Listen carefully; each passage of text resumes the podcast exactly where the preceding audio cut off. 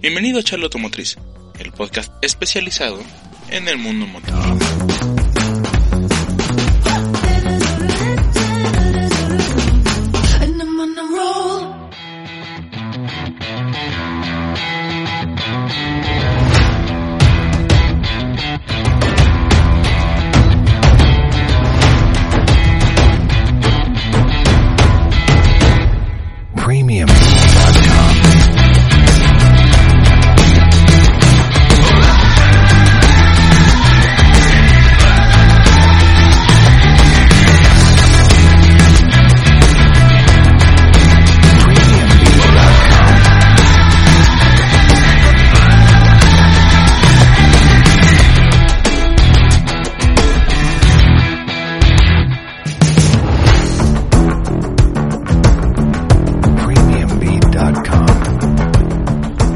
Buenas tardes y bienvenidos a Charla Automotriz, el podcast especializado en el mundo motor.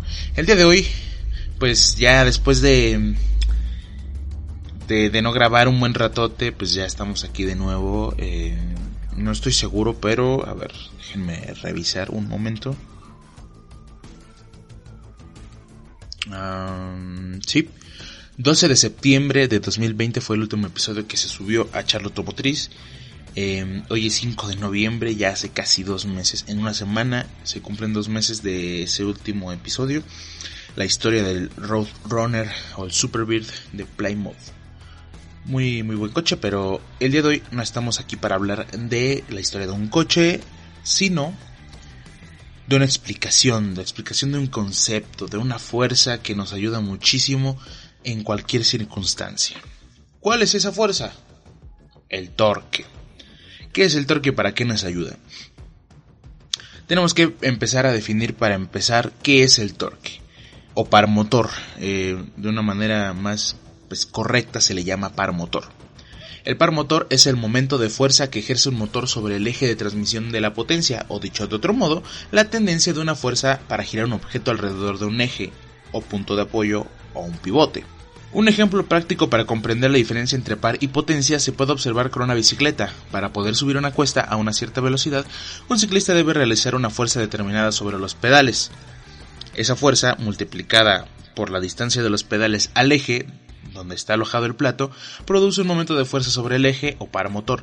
La potencia desarrollada por el ciclista dependerá de a qué velocidad esté pedaleando. Entonces, ¿para qué nos sirve que nuestro surmo malón tenga más torque? Bueno, la verdad es que es muy sencillo. El torque, en términos básicos, es la fuerza que el motor va a transmitir a la caja de velocidades y esta a su vez al eje para llegar finalmente a las llantas, por lo que a mayor torque, más fuerza llega a las llantas y más fácil se mueve tu carro. El torque es un concepto básico del que depende mucho el rendimiento de tu carro en ciertas circunstancias. Por ejemplo, al arrancar en un semáforo, ¿por qué arrancas en primera y no en cuarta? Bueno, pues porque el engrane de primera es considerablemente más grande que el de cuarta, por lo que basándose en la explicación del principio, al ser más grande la circunferencia del engrane, mayor es la fuerza de torsión o torque que se ejerce sobre el eje del mismo engrane.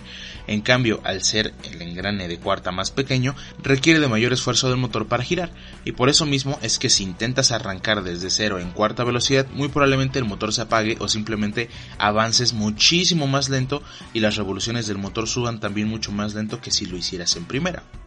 ¿Y qué relevancia tiene esto en el mundo de las carreras, arrancones y todo lo demás? Bueno, si compites en arrancones lo que te gusta es comenzar rápido, ahí es donde el torque te va a hacer el paro, porque retomando lo anterior, entre más torque, menos trabajo le cuesta a tu motor comenzar a mover toda la masa del coche y por lo tanto lo hará más rápido. El torque es realmente importante en el off-road, en las carreras y los arrancones, en básicamente cualquier competencia de velocidad. ¿Por qué? Bueno, pues porque como te decía, al arrancar en primera velocidad a, ¿qué te parece? 4000 revoluciones, tu tacómetro va a bajar, pero muy poco, va a bajar a 1000, va a bajar 1000 revoluciones, va a bajar a 3000 revoluciones. Entonces, de ahí empieza a subir de nuevo muy rápido, hasta las 7000, por ejemplo, que es más o menos cuando tienen el límite de revoluciones. Cambias a segunda y baja a 5000. Vuelve a subir a 7000, cambias a tercera y baja a 5000 más o menos es la relación de, revoluciones con la velocidad. Eh, sin embargo, pues sí, arrancas en tercera, en segunda, pues son velocidades que sus engranes son más pequeños que el de primera, entonces al motor le va a costar más trabajo moverlo. Por lo tanto, pues arrancará más lento. ¿Por qué? Pues simplemente porque le cuesta más trabajo. Entonces, si tú arrancas en tercera velocidad en unos arrancones, por ejemplo, es casi seguro que vas a perder, a menos que estés batallando contra una bicicleta.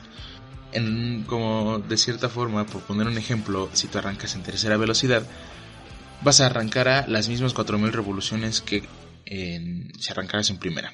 Entonces arrancas en, a 4000 revoluciones y tu tacómetro en cuanto saques el embrague o el clutch va a bajar a más o menos 1600, 1800 revoluciones porque al costarle más trabajo al, al motor del carro, pues las revoluciones bajan mucho más, muchísimo más. Entonces, la intención no es esa, la intención es salir rápido. ¿Qué necesitas? Salir en primera, salir en segunda por muchísimo.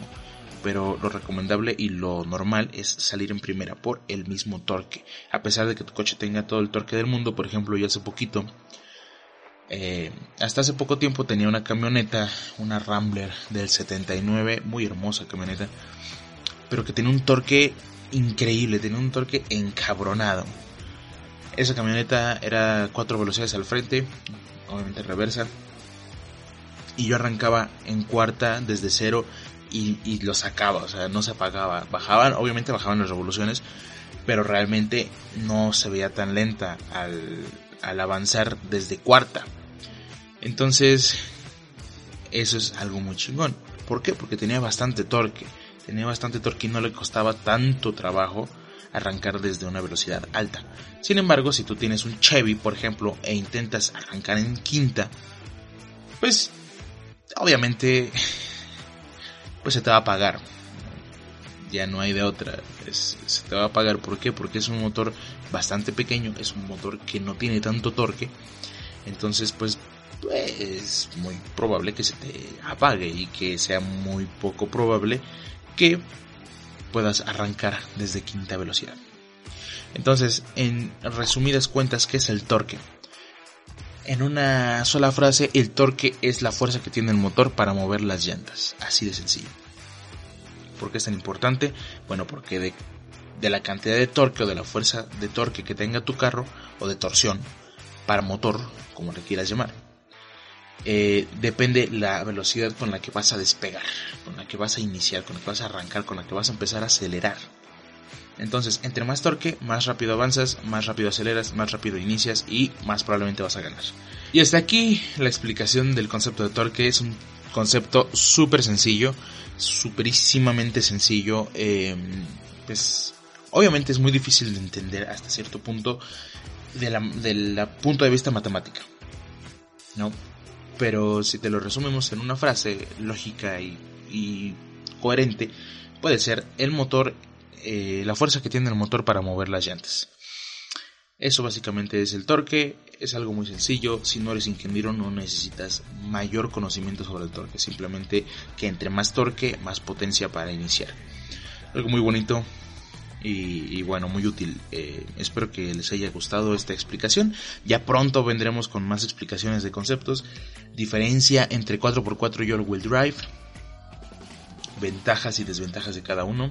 Bueno, eso no.